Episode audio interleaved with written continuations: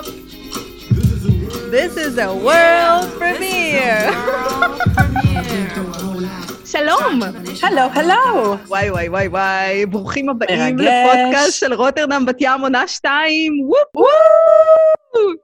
אז אה, אני ויק ברוטרדם, אה, אני עובדת בשיווק ואסטרטגיה לסטארט-אפים ויזמים אה, בהולנד. אני רותקה, אני מבת ים. אני עובדת עם מוזיאונים ובתי ספר כדי לקדם את חוויית הלמידה והמבקר למאה ה-21. אז אתם עכשיו מצטרפים לפודקאסט היחיד במינו, שהוא באמת חברות אמיתית שלא רואה לא גבולות ולא נפגעת מהמילה סתמי. זה, זה מה שחברות אמת אה, באמת, אה, חברות באמת אמת אה, יודעת בשבילנו. לומר סתמי ותנוחי באהבה רבה. והשנייה מחייכת. זה מה שחשוב. אז uh, אנחנו פתחנו את הפודקאסט הזה כדי לשמור על קשר וכדי לתת לכם הזדמנות לצטט ל- לשיחות קוראות מצחוק לרוב. לפעמים קצת רציניות, לפעמים אולי בטעות יתגנב קצת תוכן איכותי שאתם באמת יכולים ללמוד ממנו, אבל לרוב זה פשוט... למרות שאנחנו פשוט עושות שטויות. אז, uh, אז מה חדש, בובי? או-אה, או-אה, שבועיים עברו, בינתיים. פתחו את כל הגבולות פה בישראל. כאילו לא היה פנדמיק אפילו לא לרגע, כאילו לא ישבנו בבית וחשבנו שהמוות קרב. אבל המסכות על. הפנים, לא? כולם מסתובבים עם מסכות, כמו איזה סייברים זה. ישראל פה, זה לא, את יודעת, יש... kind of loose, כי אנחנו קצת יותר חופשיים עם העניין הזה של חוקים והגבלים. Mm. אנחנו פחות. זה ממש מעניין, כי אצלנו זה השבוע הראשון בהולנד שפתחו את הגנים, ו... וגם חלק טוב. מבתי ספר, כן? ועכשיו אנחנו במאי, ומהראשון ליוני כולם מחויבים להסתובב עם מסכות, שזה אומר שאחותך עכשיו גוללת באינטרנט עד השעות הקטנות של הלילה לחפש מסכה שלא תפחיד את הילד שלי ויגיד, איפה הפנים של אימא? איפה הפנים של אימא? ומשהו שאפשר לכבס, ומשהו שלא עושה פצעים, כי לחלקנו יש אור. רגיש ו- ומעצבן. אז... אולי אה, תדפיסי כן. את החלק התחתון של הפנים על המסכה. עכשיו, יש כזה, ואחותי, זה מפחיד. פריקי, אני לא באמת התכוונתי. זה מפחיד, אבל עצם העובדה שלקחתי ברצינות את מה שאמרת, מראה כמה זמן אני גוללת. הייתי שם, הייתי שם, בין מסכות שיש קטע שקוף כזה, כן, שלאנשים אנשים שקוראים שפתיים, כן, בדיוק. כן. אחותי, זה הזוי, זה הזוי בקטע לא אמיתי. אבל. תשמעי, צריך לחזור איכשהו לשגרה. אני קוראת לשבוע הזה, אמ, אני בונה schedule לכל שבוע, כן? איך אנחנו כן, עובדים, אוקיי. כי, כי אין מה לעשות, כשאת עצמאית, את מתפזרת, ואת יכולה למצוא את עצמך רואה סרטונים של אדם דרייבר במשך שעות, ולא משנה איפה את נמצאת. את עובדת ביוטיוב, וואלה, ליוטיוב יש אדם דרייבר. את עכשיו בטוויטר, כי בדיוק מישהו שלח לך איזה בקשה או איזה משהו, בום! מימים של אדם דרייבר לשעות, וזה מביך, אבל אה, זה, וואו. זה מה שזה. אני, האדם דרייבר שלי זה איסטנבול, אני לא יודעת אם אי פעם אה, דיברנו על זה, אבל אני, אה, אם, אם נכנסתי ליוטיוב, אז אה, אני פשוט אראה עכשיו 40 דקות של טיול וואי, וואי, וואי. באיסטנבול. אה, לא קורה שם כלום, כן? פשוט לקח את המצלמה והלך בעיר. אני אשב מול זה ואגיד, אוי, לשם, שם. לשם. כן, בדיוק כמו שאת חושבת אה, על אדם דרייבר. לשם, אותו הדבר, רק לאיסטנבול. אני לא יודעת אם על. אדם דרייבר אני חושבת לשם, אני פשוט אומרת, תבדר אותי. תבדר אותי, איש מצחיק. תבדר אותי. דנס מנקי. דנס, מנקי דנס, הוא מאוד מצחיק. גם עכשיו אה, ג'וני אוליבר, ג'ון אוליבר, מהמם. אה, שם כן. אדם דרייבר cat, כאילו זה חתול שנראה כמו אדם דרייבר, זה קורע מצחוק, זה פשוט, כן, כן. מעולה. נשים את אדם דרייבר בצד, כן. ומרוב אה, מסקנות שהסקנו על העונה הקודמת. לא שהקשבנו. לפרקים, חס וחלילה, אבל אה, זה הרגיש לי, זה הרגיש לי, כאילו דיברנו מלא על כל מיני ספרים וזה, ואולי זה הכל היה בשביל ליצור איזושהי אשליה שאני בן אדם אה, מלומד. אשליה. אבל. אשליה, כן. כל אשליה. זה כל פעם אני נכנסת לקרוא ספר, אבל את רואה אותי מחזיקה ספר, אבל בין העמודים יש שם את האייפד או את הטלפון, ואני רואה שם סרטונים של של אדם דרייבר. לגמרי. אז אה, שלא יהיו. אשליות. הנה, המעגל נסגר. אז אה, חשבנו לפתוח אה, פינה חדשה. נקראת מה בקינדל של ויק. מה בקינדל של ויק? בהחלט. הקינדל שלי מפוצץ בכל טוב וטוב, והפעם, בקינדל שלי, יש ספר שנקרא The Obstacle is the Way. ואני עכשיו הולכת uh, לתרגל את יכולות התרגום שלי. קבלו, המכשול הוא הדרך. אני חושבת שזה די מדויק. כן, המכשול הוא הדרך. Mm-hmm. אולי דרך המכשול. דרך המ... לא, לא, אבל, אבל לא, זה הרבה יותר, הדרך, כן. זה הרבה יותר סיני טאו, כאילו הדרך, נכון. דו, כן? נכון. הדרך והמכשול הוא בעצם הדרך. אז מה זה אומר? אנחנו יכולות לדבר עכשיו על עד כמה הספר הזה הוא מעניין, והוא מביא כל מיני דברים uh, פנינים, ונותן כל מיני דוגמאות של אנשים יוצאי דופן, שבאמת היה להם מכשולים ומכשולים ומכשולים, והם התגברו על כל המכשולים האלה, אבל, זה לא מה שאני הולכת לדבר איתך עליו, אני הולכת לדבר איתך על סטודנטים לפילוסופיה תואר שני. או... בום. יש לי חברה כזאת. אוקיי, אני מדברת על בחורים עכשיו. מה? בנות... אה, בחורים. בנות, אני לא יודעת להגיד, אבל בנים אני כן יודעת להגיד. עכשיו, אני עושה פה הכללה עצבנית ביותר, וכל השומעי uh, פילוסופיה תואר שני, אני חושבת שכדאי לכם להעביר את כל הקטע הבא. להריץ קדימה, כן. להריץ קדימה, זה בתחנות, כדאי. בהחלט כדאי להריץ קדימה. Uh, או פשוט uh, לוותר על הפודקאסט, כי אני לא יודעת אם זה בשבילכם. למה אני מדברת על סטודנטים לפילוסופיה בתואר שני? כשלומדים בתל אביב, בא, באוניברסיטה בחוג לתולדות אומנות, אז uh, בשיעורי שיעורי העשרה, אנחנו יכולים לבוא במגע עם כל מיני שחקנים, שחקני טלוויזיה ותיאטרון, וכל מיני אנשים שאנחנו אחרי זה רואים אותם בסדרות, ואומרים, יו, יו, הוא בדיוק הסתובב אצלי בזה, נו, בהוא, נו. אז, אה, אז כן. עכשיו, בתואר שני, בחוג של אומנות וספרות ובולשיט תואר שני בליידן, השיעורי, אה, אני חושבת שדיברתי עד כמה זה בזבוז זמן, שלא תחשבו שזה אלקטיזם, בזבוז זמן מוחלט. Yeah. אז uh, תוסיפו לבזבוז זמן הזה שיעורי תוכן דלים במיוחד, ומי שמשתתף בעיקר בשיעורי תוכן האלה הם הסטודנטים לפילוסופיה, תואר שני. בחורים שמקשקשים בלי סוף, בלי סוף. עכשיו, למה אני מדברת עליהם? כי הבחור הזה, שכתב את הספר, The Obstacle is the Way, הוא בהחלט למד פילוסופיה. וזה מורגש. בלי ספק, ברור. עכשיו, גם נשען בספר על... קצת, זה הרגיש לי קצת שהוא קרא את הכתבים של אה, מרקוס אורליוס, והוא פשוט מצטט אותם אחד לאחד בלי סוף, עד שיוצאת לך נשמה. כאילו, אני מדמיינת אותו בדייט, אוקיי? אני מדמיינת אותו בדייט, והוא מנסה להרשים את הבחורה שהגיעה. אוי, בפילוסופיה זאת הדרך להרשים את הבחורה שהגיעה? שבגיל 16, אם בחור היה מצטט לי מרקוס אורליוס, אני הייתי ככה פותחת את העיניים לרווחה ואומרת, וואו, אתה כזה חכם. גיל 16... יש לי כמה דברים לומר על הדבר הזה. בת 16, ואת יוצאת עם בחור מתואר שני, ויקה, את צריכה לדבר. מחוץ לפודקאסט. אי אפשר לשנות את העבר.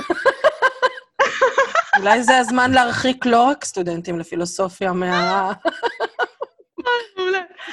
כן, אז לא, אני, לא חושבת שיצאתי עם actual סטודנטים לפילוסופיה תואר שני, אז זה היה מרגיש לי מוגזם, כן, אבל בהחלט בחור עם עומק, כן. מה שנקרא, עם עומק, שמתחיל לצטט לי מרקוס אורליוס, ואני אומרת, או, וואו, אני לא יודעת על מה הוא מדבר, אבל הוא נראה חכם. אה, אם זה עבד בגיל 16, כן. אחרי שקראת כתבים של מרקוס אורליוס,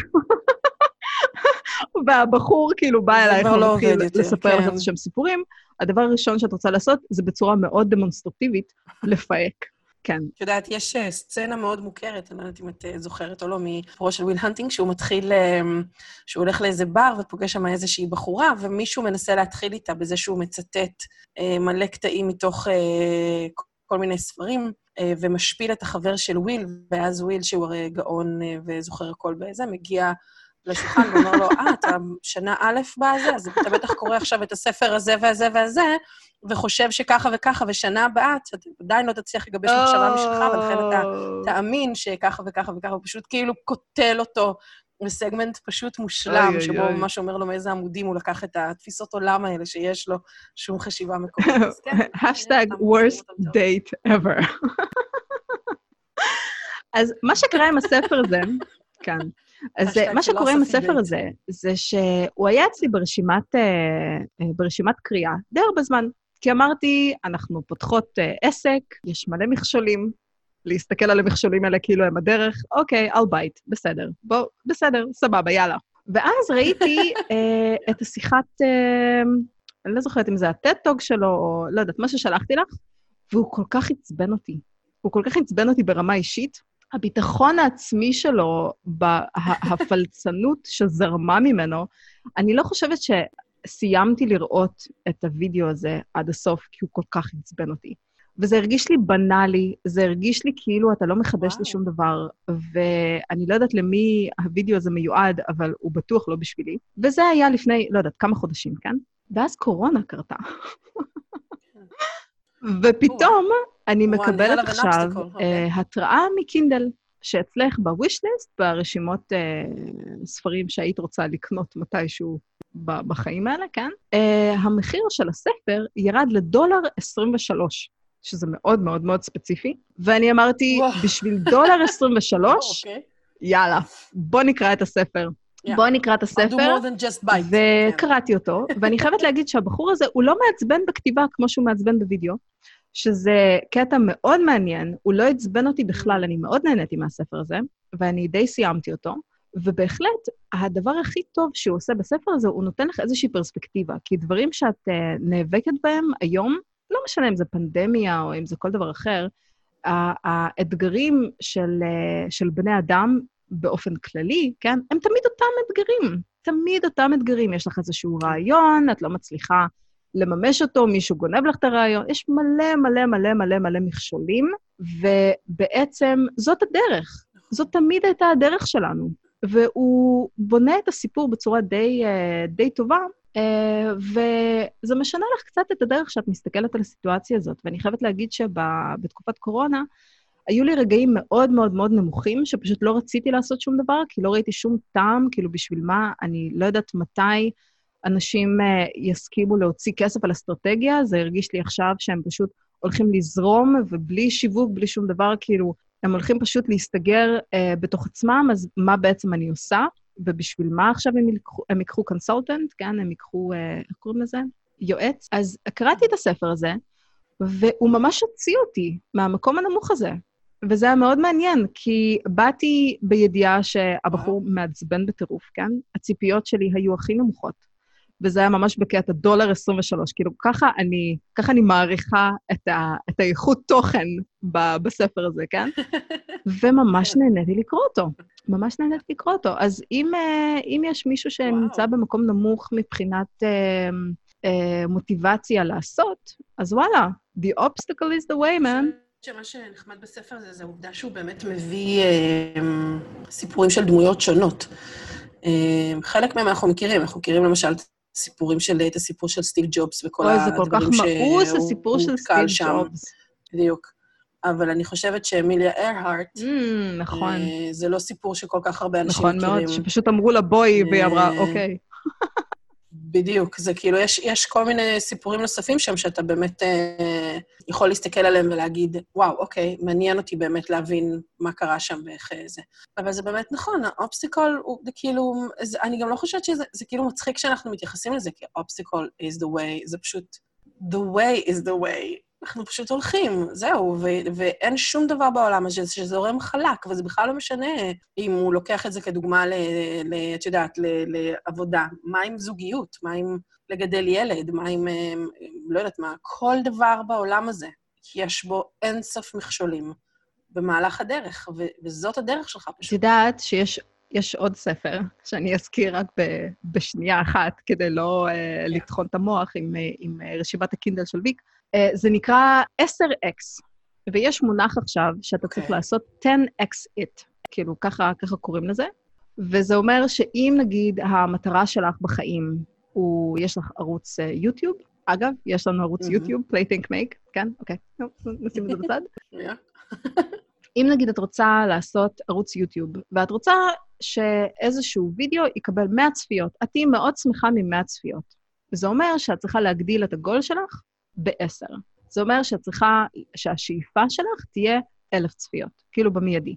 כן. ומה שקורה כן. להרבה מאוד uh, אנשי uh, עסקים שהם יוצאים רק לעצמאות, הם uh, טיפה מזלזלים בעד כמה קשה זה הולך להיות. כאילו, בראש כן, הם מבינים, כן. וואלה, כן, אני יודע, כאילו, זה הולך להיות קשה, וזה אתגר, וטה-טה-טה, כאילו, הם אומרים את כל הדברים האלה, אבל הם לא מבינים נכון. מה זה אומר מכשול אמיתי. הם לא מבינים מה זה כשממש גונבים לך את הרעיון, נכון.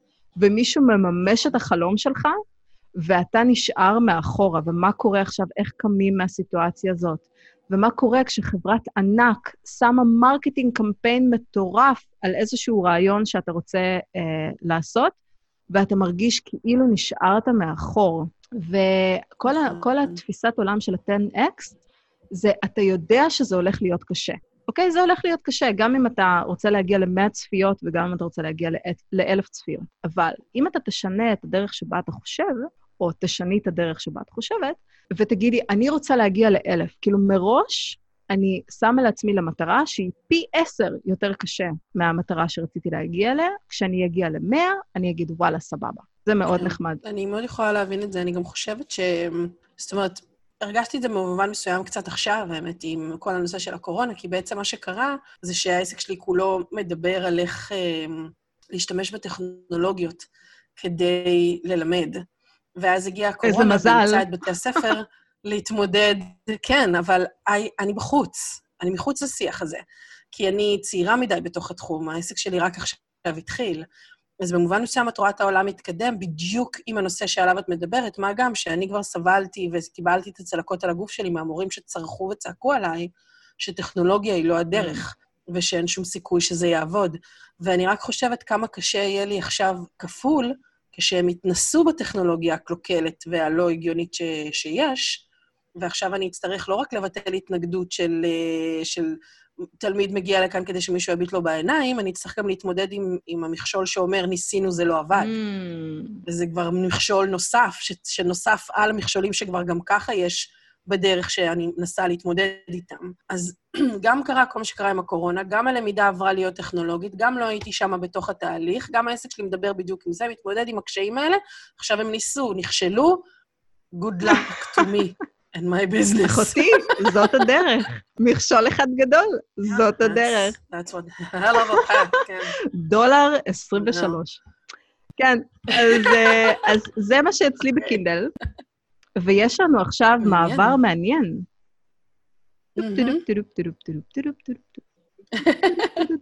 מה את אומרת על המעבר הזה? אני חושבת שהמעבר הזה מעניין. מעניין מאוד. אנחנו צריכים להקליט אותך ולשכפל אותו. אני בדיוק מדברת עם רועי. רועי, אני חייבת עכשיו להפוך את הפודקאסט הזה לסופר מקצועי, אבל ברמה חובבנית פלוס. אני רוצה איזה ככה עטיפה. Hmm, איזה יופי של שם לספר, חובבני, ברמה מקצועית. לא, זה רמה מקצועית, חובבני פלוס.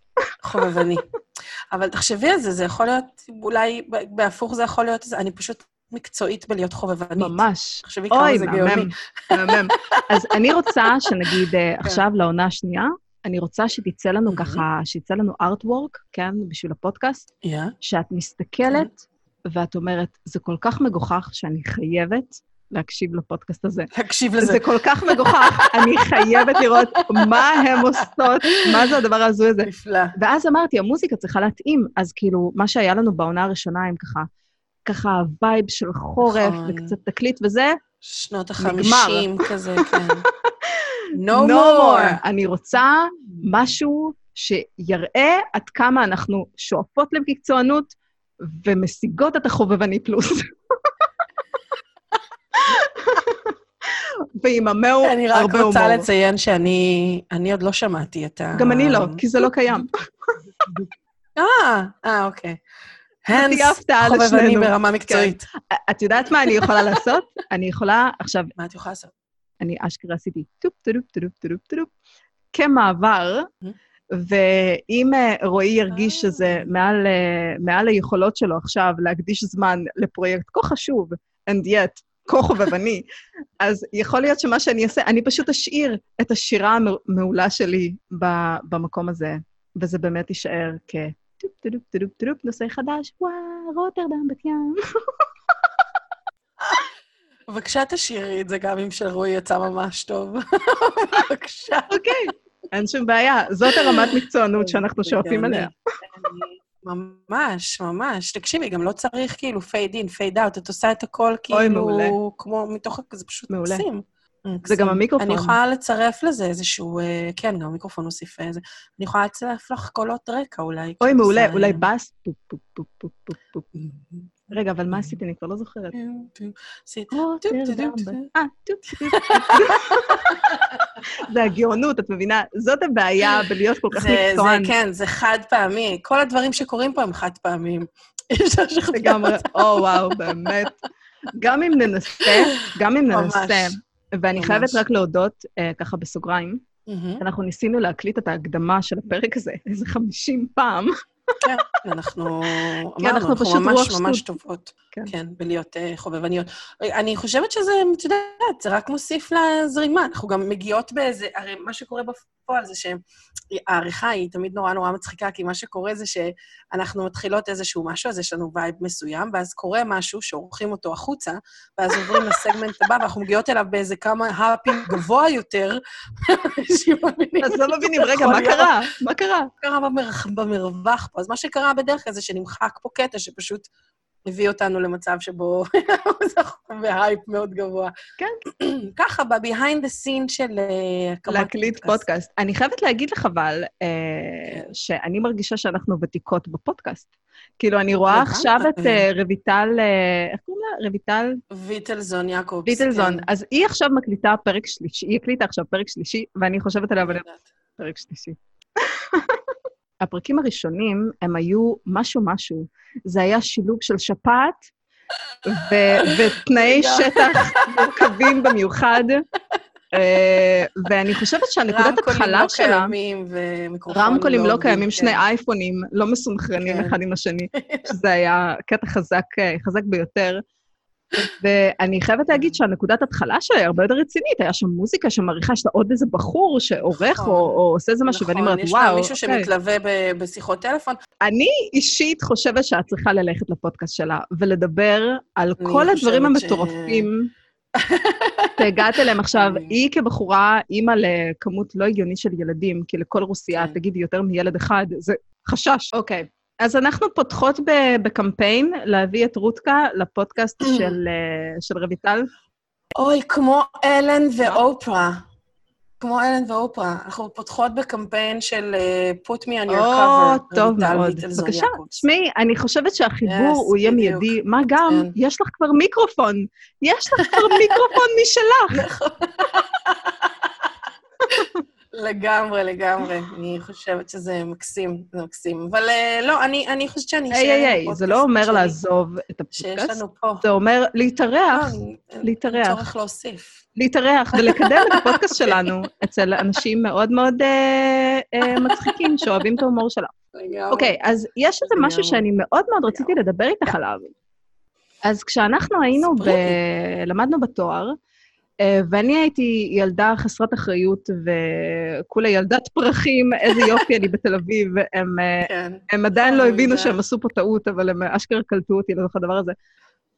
אז אה, את סיפרת לי, כאילו, כשאני הלכתי הביתה, בגרשיים, אה, ללמוד, אה, את הלכת הביתה, כן. אבל לא הלכת הביתה, הלכת לעמותה שפתחת.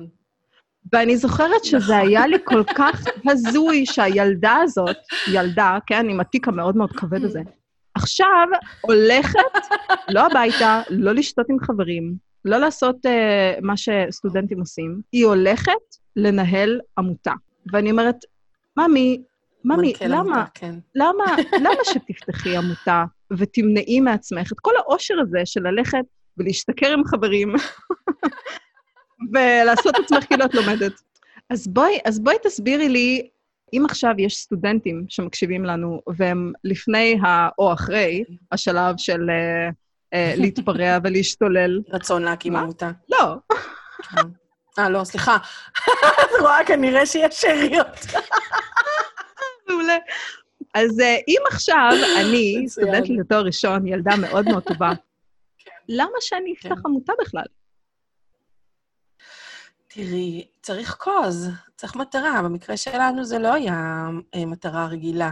אה, אנחנו, אה, העמותה ש, שאת מדברת עליה, אה, קוראים לה והגדת עזרה מגד, וזו עמותה שהוקמה, שהקמנו חברים שלי ואני כשהיינו בני 23, אה, כשחבר מאוד טוב שלנו, גדי עזרא, נהרג בג'נין, וכשהיינו בני 23, אז באמת רוב מה שעניין אותנו זה איפה, איפה חוגגים, אצל מי עושים את השבת הבאה. זה באמת מה שעניין אותנו, ואז גדי נהרג אה, בג'נין. הוא נהרג בניסיון להגן על חבר אחר אה, פצוע, ונהרג מצלף אה, שירה והרג אותו במקום. אחרי המוות שלו הוא גם מותר בצל"ש.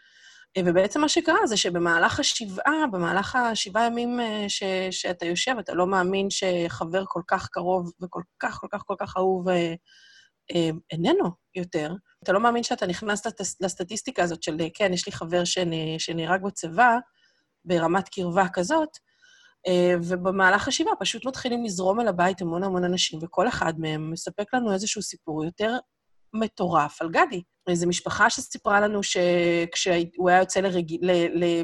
לסופה של החמשוש, הוא היה מגיע לעזור להם בחבילות מזון, ומשפחה אחרת שהייתה מספרת לנו שהוא היה יושב עם הילדים שלה להכין שיעורי בית, והגיעו מקו לחיים לספר לנו שיש, שיש לו חניך.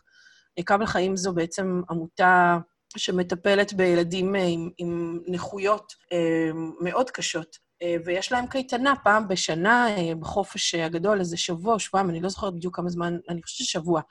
אה, קייטנה שבעצם נותנת להורים זמן מנוחה, כי יש מתנדבים שמגיעים עם הילד הזה במהלך השבוע, והם עושים הכל, וזה אנשים מבוג... זה ילדים מבוג... גדולים, לא ילדים קטנים. מחליפים להם, מקלחים אותם, ישנים איתם, אחראים עליהם 24-7, כדי שההורה יוכל לנוח בשבוע הזה. אה, וגדי היה תורם את הרגילה שלו, היה מסדר את הרגילה שלו שתצא בדיוק על השבוע הזה, והרמטכ"ל שאול מופז ישב בסלון של אה, משפחת עזרא וסיפר לנו אה, שהוא הגיע לבקר בקייטנה הזאת ושמע שיש חיילים שתורמים את הרגילה שלהם שתיפול בדיוק על זמן הקייטנה, ומסתבר שגדי לא היה היחיד, והרמטכ"ל מאוד התרשם מהדבר הזה וביקש בעצם לתת להם רגילה נוספת. זאת אומרת, זה כאילו לא היה חופש, אז קחו צ'ופר על ההתנדבות הזאת, בואו עוד שבוע חופש, ו... נגיד והוא ידע שיש עשרה אנשים כאלה, עשרה חיילים כאלה, והוא קיבל רשימה עם תשע, ושאל, עם תשע שמות, ושאל איפה השם העשירי. ואז אמרו לו, זה בחורצ'יק בשם גדי עזרא, הוא לא מוכן לתת את השם שלו, כי... כי אם הוא ייתן את השם שלו, זה אומר שחבר אחר יצטרך להישאר שבוע במקומו, והוא לא צריך, הוא נהנה בשבוע שלו, של החופש. זה מה שהוא רצה לעשות בחופש, לא זה בסדר, מה זה לא זה? צריך עוד שבוע חופש. לא אמיתי. והרמטכ"ל הזה, שאחראי על, את יודעת, אין ספור חיילים, זוכר את השם של גדי, יושב בסלון, מספר לנו את הסיפור הזה, וכל כל בן אדם כזה שנכנס בדלת ומספר לנו את הסיפור, זה כמו עוד איזה סטירת לחי לכמה דברים. א', א', על מה בזבזנו את הזמן שלנו? אנחנו כחבר'ה בני 23, מה הוא הספיק לעשות, מה אנחנו הספקנו לעשות, שזה באמת מדהים. ודבר שני, אמ, מה, אז עכשיו הוא מת, אז עכשיו כל העשייה הזאת שהוא עשה הולכת איתו? רגע, רגע, אני, אני חייבת, מה שהוא עשה, כל מה שהוא תרם. אני חייבת להגיד פה איזה משהו. אה, בקונטקסט של אה, לתרום אה, רגילה ו- ולעזור בזמן, בזמן צבא. אז אני מכירה את, ה- mm-hmm. את הפרויקטים האלה, שכביכול, בגרשיים, סטודנטים הולכים ועוזרים לאיזשהם כן. ילדים להכין שיעורי בית, וזה בשביל מלגה.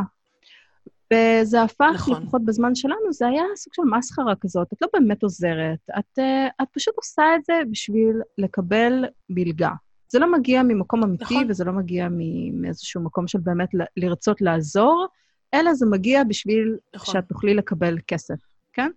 ולחשוב, לעשות כזה דבר בזמן צבא, זה בכלל לא, לא מתחבר בראש שלי, כי אני את הצבא שלי הייתי סוגרת uh, כל פעם שבועיים, והייתי יוצאת uh, רגילות, לא, לא היו כל כך הרבה, ולחשוב שאת הזמן שלי, שאני רוצה פשוט לשכב במיטה ולהגיד, אני לא עוזבת, אני לא חוזרת, זה שלי עכשיו מצעים איזה ריח טוב ואין חול בשום מקום, זה כיף. אז אני לא יכולה לדמיין, באגואיזם שלי אז uh, בזמנו, אני לא יכולה לדמיין את עצמי אפילו.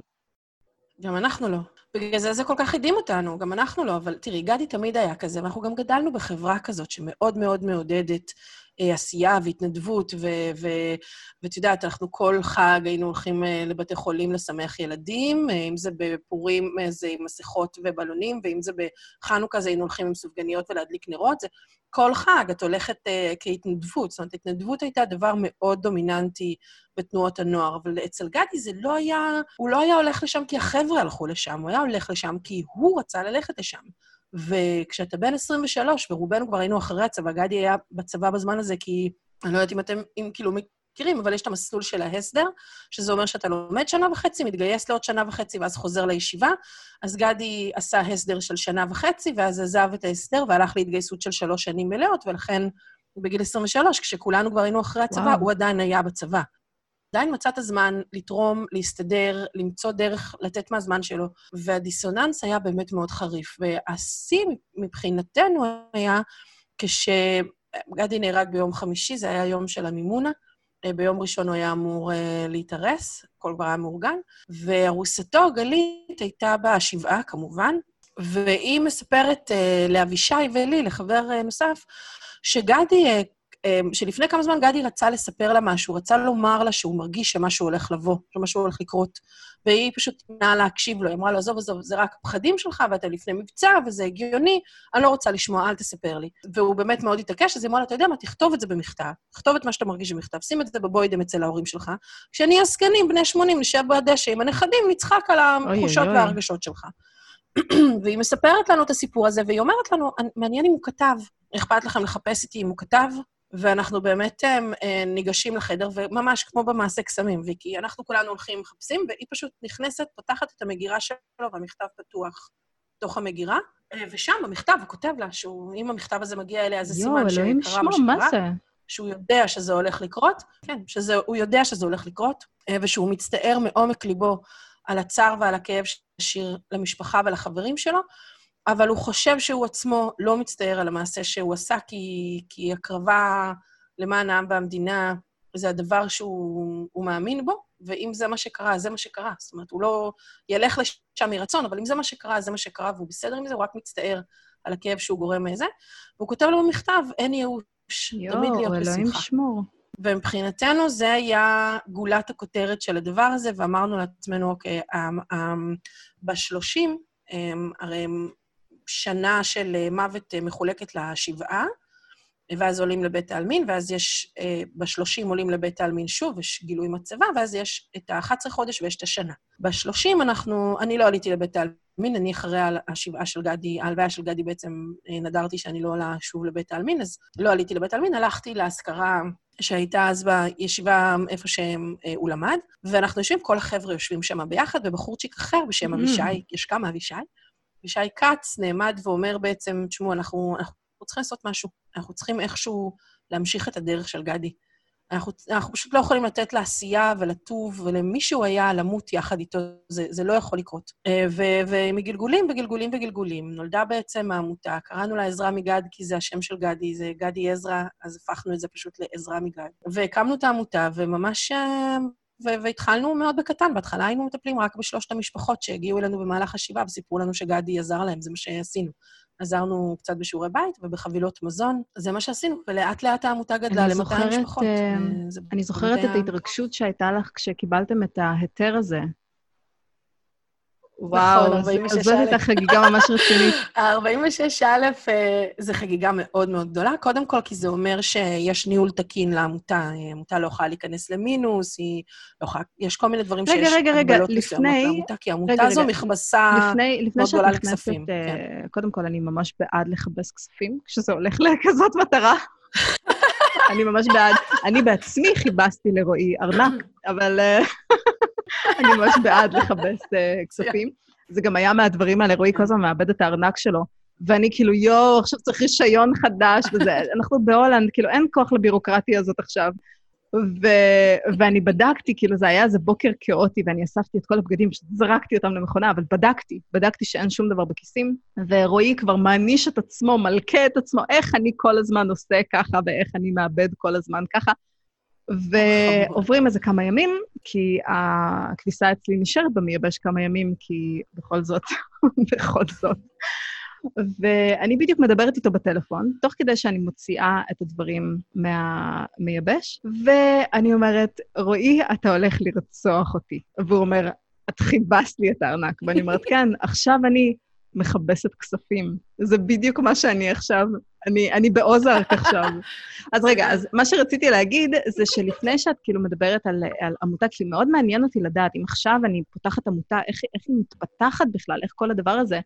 אז אם את יכולה רק אה, אה, להסביר איך מהמקום שאת פותחת עמותה, את מגיעה להיתר הזה שאת מדברת, פשוט לחזור טיפה אחורה ולהגיד בדיוק, כאילו, כן. מה זה אומר? אני רוצה לפתוח עמותה, מה אני עושה?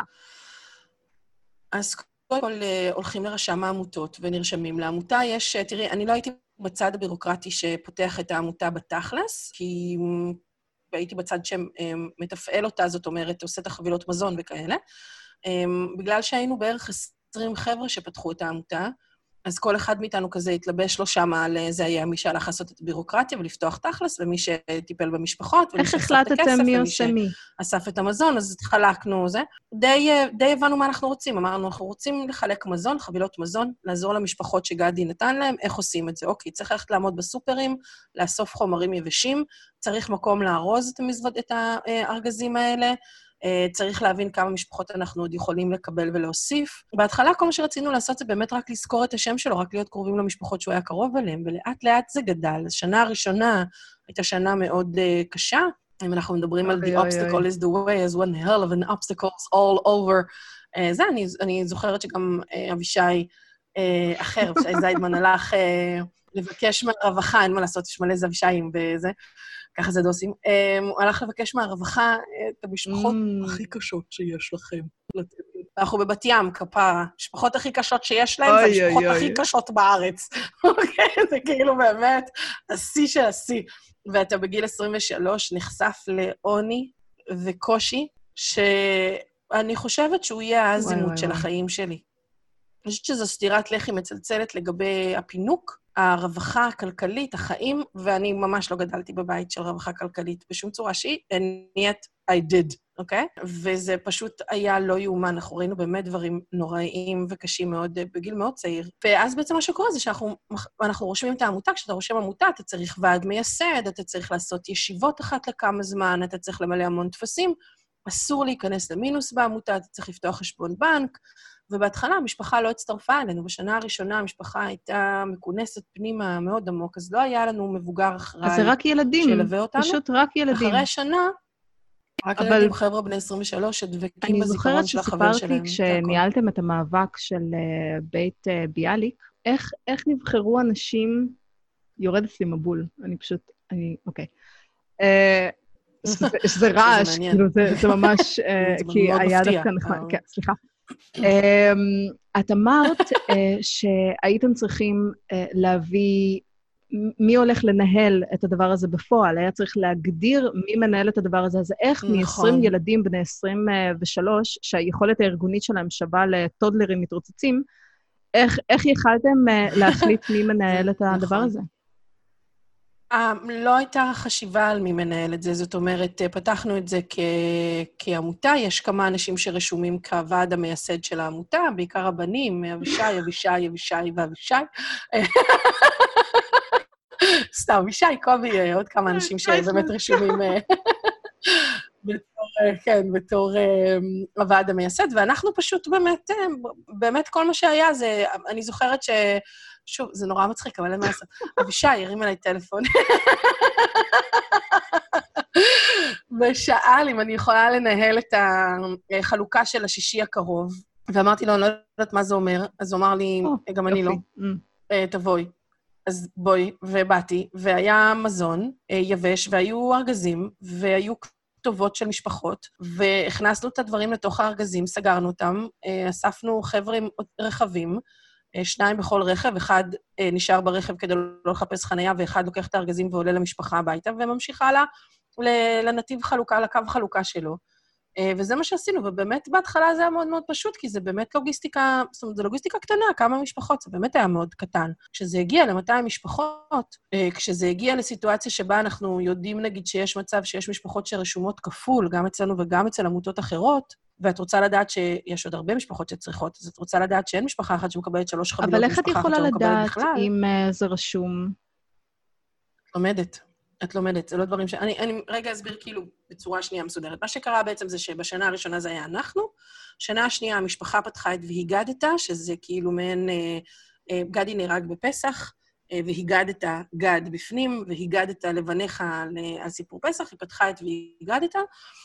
ואחרי שנה נוספת שהמשפחה פועלת בנפרד, העמותה והיגדת עזרה מגד מתחברות יחד ומתחלקות בתפיסת עולם שלהם. והיגדת היא הזרוע הרעיונית, זאת שמביאה את, ה, את הפילוסופיה של העמותה, את הרעיונות חשיבתיים שעומדים מאחוריה, כמו למשל, אחד הרעיונות הגדולים של העמותה זה שמיטת כספים, שאם תרצי נדבר על זה אחר כך.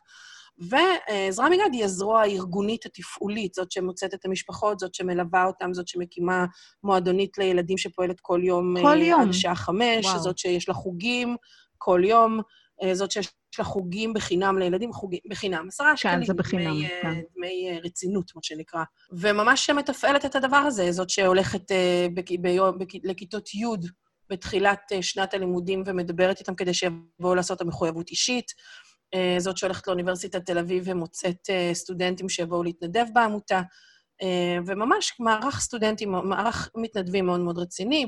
בנות השירות, יש גרעין שירות לאומי בבת ים מאוד רציני, שגם יושב בתוך עזרה מגד ושותף מלא בעשייה ובהתנדבות, ו- ולאט-לאט צומחים, זה ממש מאוד מאוד בקטן. את, ה- את הסעיף הזה של 46א שאת מדברת עליו, לקח לנו הרבה מאוד זמן. אני, אני התחלתי ללמוד באוניברסיטה כשהייתי בת 27, וכבר מנכלתי את העמותה שנה. Uh, זאת אומרת, המנכ"לות גם הסתובבה בסבב בינינו, כל פעם אבישי אחר ורותי uh, קיבלו, קיבלו את המנכ"לות uh, על העמותה, ו, ובעצם אני מנכ"לתי את העמותה לשלוש שנים, בשלוש שנים של התואר באמת. כי את מבינה, פשוט לא, לא היה לך מספיק דברים לעשות עם התואר, אז בואי ניקח גם לא, זה, זה דווקא הרבה יותר קל למנכ"ל את העמותה כשאתה סטודנט מאשר כשאתה עובד, באמת, תחשבי על זה, כשאתה עובד, למנכ"ל עמותה זה, זה, לא, זה לא אפשרי.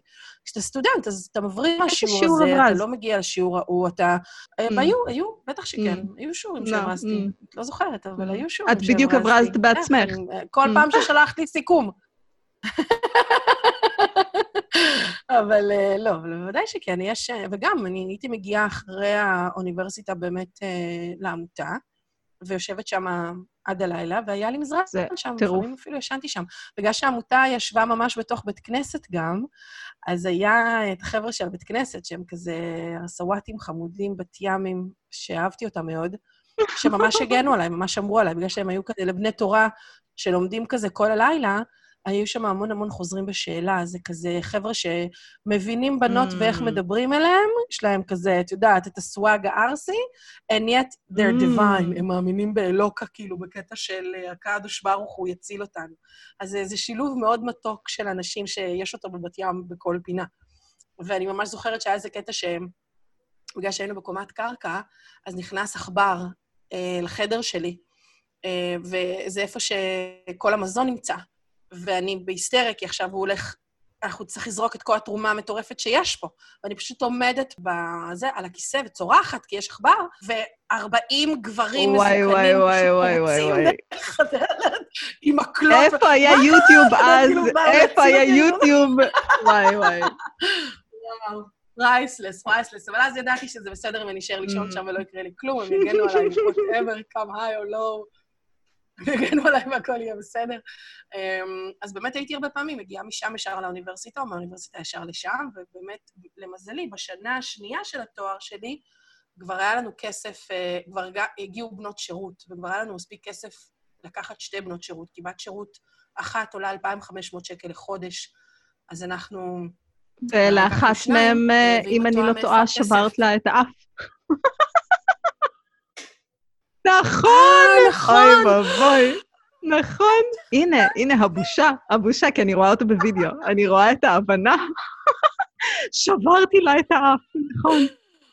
וואו, אבל לא, לא אני שברתי לה את האף, אבל זה יותר מצחיק אם אני אומרת ששברת לה את האף. החליקה, אני, נכון, את צודקת, אבל אה, הם יקבלו את הרעיון לא נכון, אני ילדה טובה. אני בכלל לא הייתי שם כשזה קרה, מסתבר שהיא עלתה על כיסא ונפלה, ואני הייתי איתה במיון כשהדביקו לה את האף, היא לא, לא שברה אותו, היא רק היה צריכה להדביק חתכים.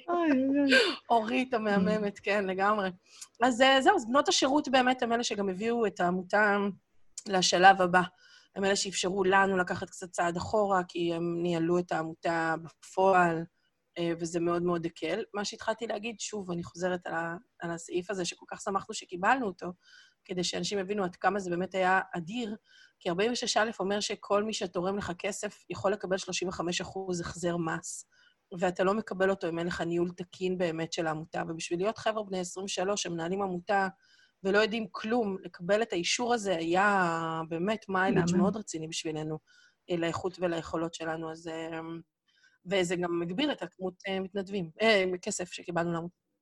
כן, רק אומר שכל מי שעבד שם, כאילו, כולם התנדבו, אף אחד לא קיבל כסף. אני קיבלתי מלגה אה, חודשית, באותה תקופה זה היה 2,000 שקל אה, על המנכ"לות, אה, כי הייתי סטודנטית, אבל זהו, חוץ מזה אף אחד לא קיבל שכר.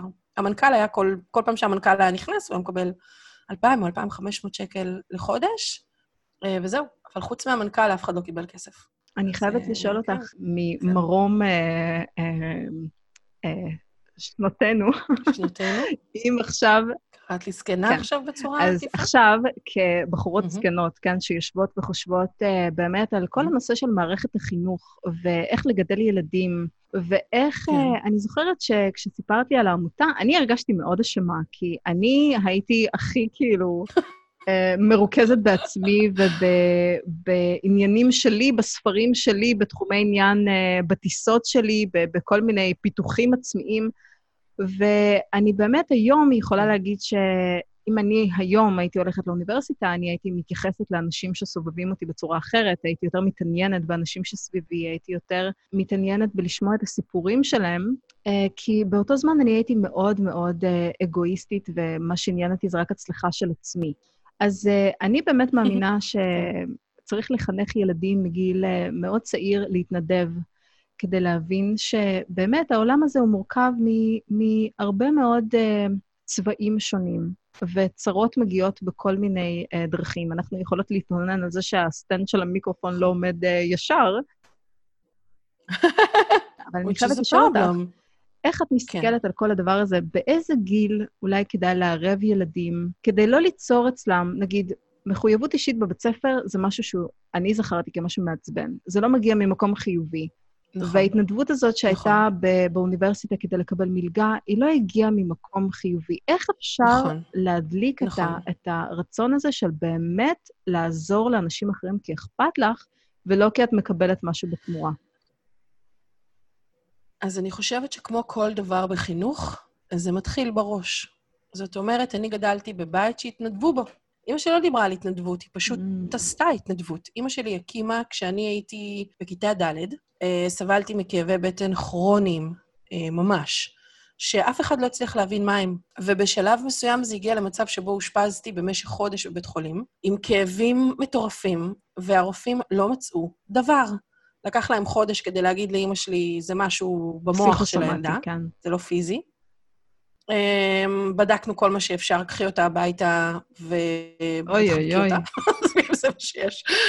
זאת אומרת, חודש שלם בבית חולים. עכשיו, אני ביליתי בוולפסון, ואני זוכרת שאימא פשוט ממש הייתה מתוסכלת, כי לא היה לי מה לעשות כל היום. אז היא הביאה כל מיני בובות וצעצועים ופאזלים uh, מהבית, ואז היא הייתה אוספת את כל הילדים במחלקה, והיינו יושבים ביחד לשחק.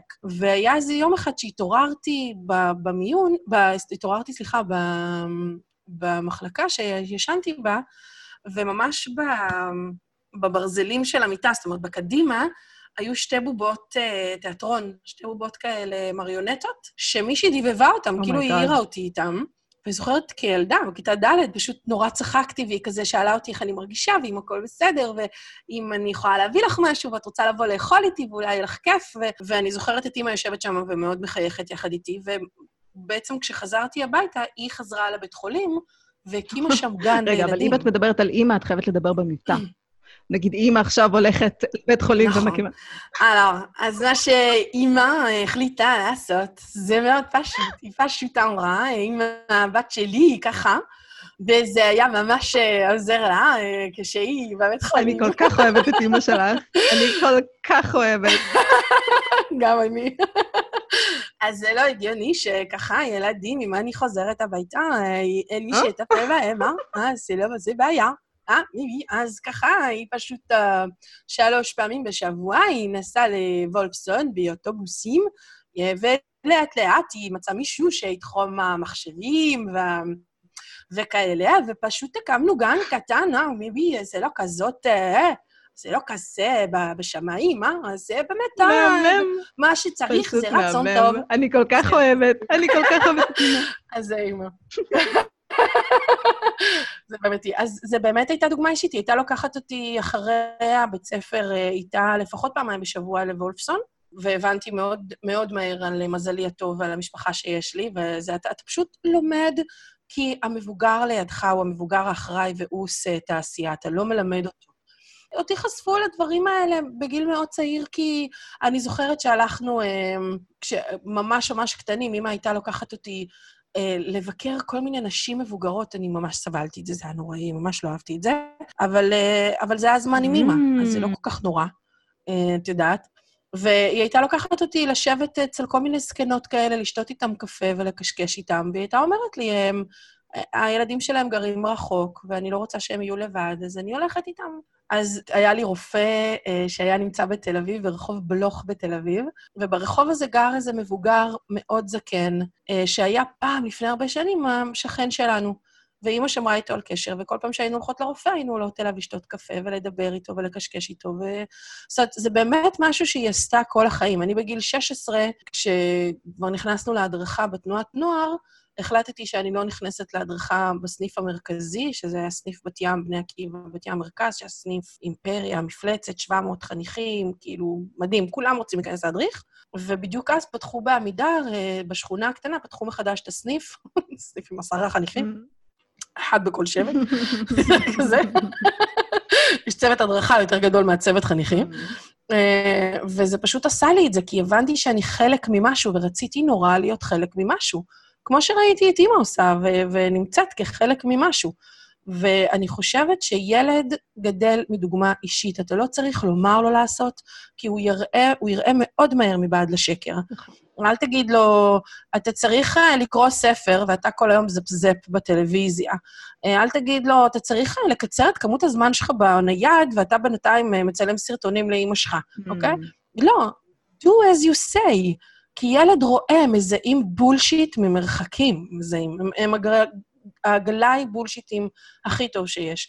ואני ראיתי את זה, וגם גדלתי בסביבה שכל הזמן התנדבה. בני עקיבא, תנועות נוער, לא רק בני עקיבא, הצופים, הנוער, הנוער עובד והלומד, אלה הן תנועות שבנויות על לייצר תהליכי התנדבות. את רוצה שהילד שלך יהיה, אה, יבין סיפורים של אנשים אחרים, יראה מה זה להיות חלק מחברה, להתמודד עם קשיים של חברה, אבל גם לתרום למען האחר, שימי אותו בתנועת נוער. תנועת נוער כבר תעשה את העבודה. עבורי בני עקיבא הצילה את החיים. היא באמת הצילה את החיים. אנחנו גדלנו בבת ים, אני למזלי הטוב, באמת גדלתי בבית מאוד טוב ומאוד מוגן.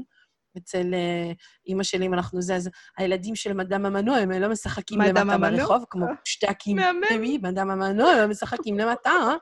אבל כל החברים שלי כן שיחקו למטה בשכונה. ו- ויש לזה כוח, יש לזה המון כוח ללשחק למטה בשכונה כשאתה גדל בבת ים סיטי. בת ים סיטי. יש לזה כוח. באמת. בת ים סיטי, Mm. כן, מה לעשות. אוקיי. בת. אני חייבת להגיד שזה היה מרתק. זה היה פשוט מרתק לשמוע על העמותה. אני שמחה. ואת יודעת, זה באמת גורם לי לחשוב על הרבה מאוד דברים, כי התנדבות, אה, אני לא רוצה לעשות הכללות, אבל רוסים לא מתנדבים. יש ציניות מאוד גדולה אה, אוקיי, אם אתה כן. לא יכול לעזור לעצמך, אני לא יכולה לעזור לך. אבל אני חושבת שיש בהתנדבות, יש התנדבות ויש התנדבות. ומה שהדבר הכי חשוב לי לחנך ב- בילד, כן, לדעתי, ממרום חיי, אה, שנותיי, זה ש... כל הדברים שאתה מתעסק בהם, כל הצרות שלך וכל הדבר הזה, תמיד צריך לשים את זה בפרספקטיבה. נכון. ולפעמים, כשאתה עוזר למישהו, אתה באמת, אה, אה, בלי לשים לב, אתה מאוד מעריך את מה שיש לך, ואני חושבת שהערכה של מה שיש לך מפתח איזשהו משהו מאוד חיובי באופן כללי, באיך שהבן אדם, אה, מה שהוא משדר גם, איך שהוא מתנהל, וזה לדעתי מאוד חשוב. אז. אני מאוד שמחה שדיברנו על העמותה. כן. ואני אשאיר אתכם עם... אה, אנחנו יכולים לקרוא לזה בלוג? לא, זה כמו הוצאה לאור שאני ורותקה עושות בפורטל שנקרא כן. מידיום. מידיום לרוב הוא פורטל די... אה, הוא קצת כמו תפוז, או אה, אני לא יודעת, פעם זה היה תפוז. אני, היה לי בלוג ב, נכון. ב, בכל הדברים האלה. אבל מידיום זה משהו הרבה יותר איכותי. התוכן שם הרבה יותר איכותי, יש שם כתבות מברק אובמה, כן? כאילו זה, זה איזשהו מקום מאוד מאוד שווה, מאוד קל להוציא שם תוכן, והוא מאוד נוח. הבעיה היחידה זה שהוא לא מסונכן לעברית, אז כל הטקסט הוא... uh, עם, הפוך. עם, עם כאילו הטיה לצד השני. ימין. אז uh, בכל זאת, עם האתגרים האלה, אני עובדת איתם כדי שהם uh, ישימו את החשבון שלנו כמו שצריך, שאפשר יהיה לקרוא את הטקסט כמו שצריך, אבל בנייד זה אחלה, כאילו, אין שום בעיה לקרוא את הדבר הזה. אז uh, שמנו לעצמנו אתגר, uh, כל יום, חצי שעה, מוציאים פוסט. וזה לא פוסט yeah. uh, כמו של פייסבוק או של אינסטגרם או של כל דבר אחר, זה ממש משהו שאנחנו לומדות בזה הרגע, איזשהו משהו שלא ידענו לפני כן ואנחנו יודעות את זה עכשיו, או איזושהי חוויה שעברנו, שזה, הלוואי והייתי יכולה לקרוא את זה לפני עשר שנים, או לפני חמש שנים, או אפילו לפני שבוע, שזה גם טוב. אז um, אתם יכולים להיכנס, אני חושבת שזה הדבר היחיד שיש שם בעברית, אתם יכולים פשוט להקיש בגוגל רוטרדם בת ים, ממש בעברית, וחוץ כן. מכל הפלטפורמות שהפודקאסט שלנו משודר בהן, יש שם את מידיאם, uh, והפוסט האחרון ששמנו שם הוא מאוד מאוד מעניין בעיניי, ואני רוצה להשאיר אתכם עם, איזושהי, uh, עם איזשהו חומר למחשבה, ואנחנו נדבר על זה בשבוע הבא. Uh, מה זה אומר בשבילכם להיות עשיר? זאת שאלה מאוד מאוד כן. מורכבת, כי לבן אדם אחד זה אומר שעכשיו אני אוכל רק במסעדות uh, משלן, ולמישהו אחר זה אומר שאני נוסע עכשיו בטסלה החדשה, ולמישהו זה אומר שאני חי בטירה, ולמישהו זה אומר שאני מטייל בכל העולם. לכל אחד נכון. מאיתנו uh, יש איזושהי הגדרה אחרת של מה זה להיות עשיר. אז אתם יכולים ממש בשלב הזה בחיים שלכם לכתוב כמה דברים ולהשוות את זה אחר כך עם מה אתם חושבים בעוד שנה, בעוד שלוש שנים, בעוד ארבע שנים. זה משהו מאוד מגניב, כי אה, זה משתנה. יש דברים שלא משתנים, כן? אבל יש דברים אחרים שמשתנים, כי אנחנו פשוט השגנו אותם. וזה באמת תרגיל מאוד מאוד מעניין שאני קורא, בספר שאני קוראת עכשיו, שגורם לנו להבין לאן אנחנו רוצים להגיע בסופו של דבר. מה בשבילנו אומר להיות עשיר? וגם הרבה מהדברים שאנחנו נכתוב שם, אנחנו פתאום נשים לב, רגע, זה לא באמת מה שאני חושבת, זה מה ששמעתי שאימא שלי אומרת, או אבא שלי אומר, או ככה זה אצל הקרדשיאנס, אז אני רוצה גם. מה זה אומר להיות עשיר? ואני חושבת שזה נושא מאוד מעניין שאנחנו נוכל אה, לדון בו בפרק הבא, כי לוקח זמן לחשוב על זה. זה לא איזשהו משהו שמגיע כן. במיידי. אז אתם יכולים להיכנס לרוטרדם בת ים הפודקאסט במדיום, ואם אתם רוצים uh, למצוא אותנו, אנחנו באינסטגרם.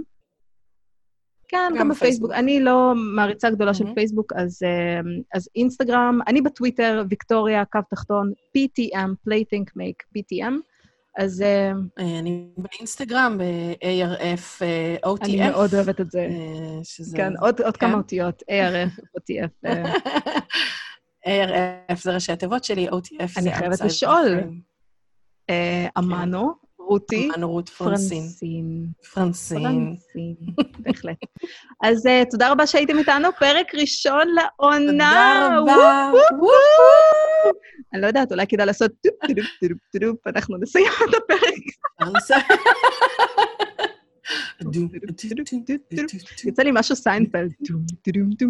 כן. את יודעת שכשקאי היה תינוק מאוד מאוד קטן, וכבר נגמרו לי כל השירים, וראיתי איזו עונה ראשונה של סיינפלד באמזון, או אני לא זוכרת מה זה היה, באמזון פריים, ואני ממש ישבתי בכיסא נדנדה, כשהוא לא נרדם כבר די הרבה זמן, ואני פשוט עשיתי טום, טום, טום, טום, טום, טום, טום, טום, טום, טום, טום, טום, טום, טום, טום, טום, טום, טום, טום, טה-דה-דה.